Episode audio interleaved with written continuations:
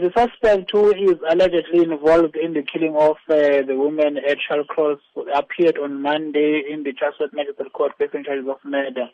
The case was remanded until the 31st of uh, this month for further investigation and for bail application and the suspect is still in custody. Tell us exactly how police managed to secure this arrest. The Chatsworth police worked tirelessly tra- trying to trace the suspect and they were looking for him all, all over until they managed to arrest him.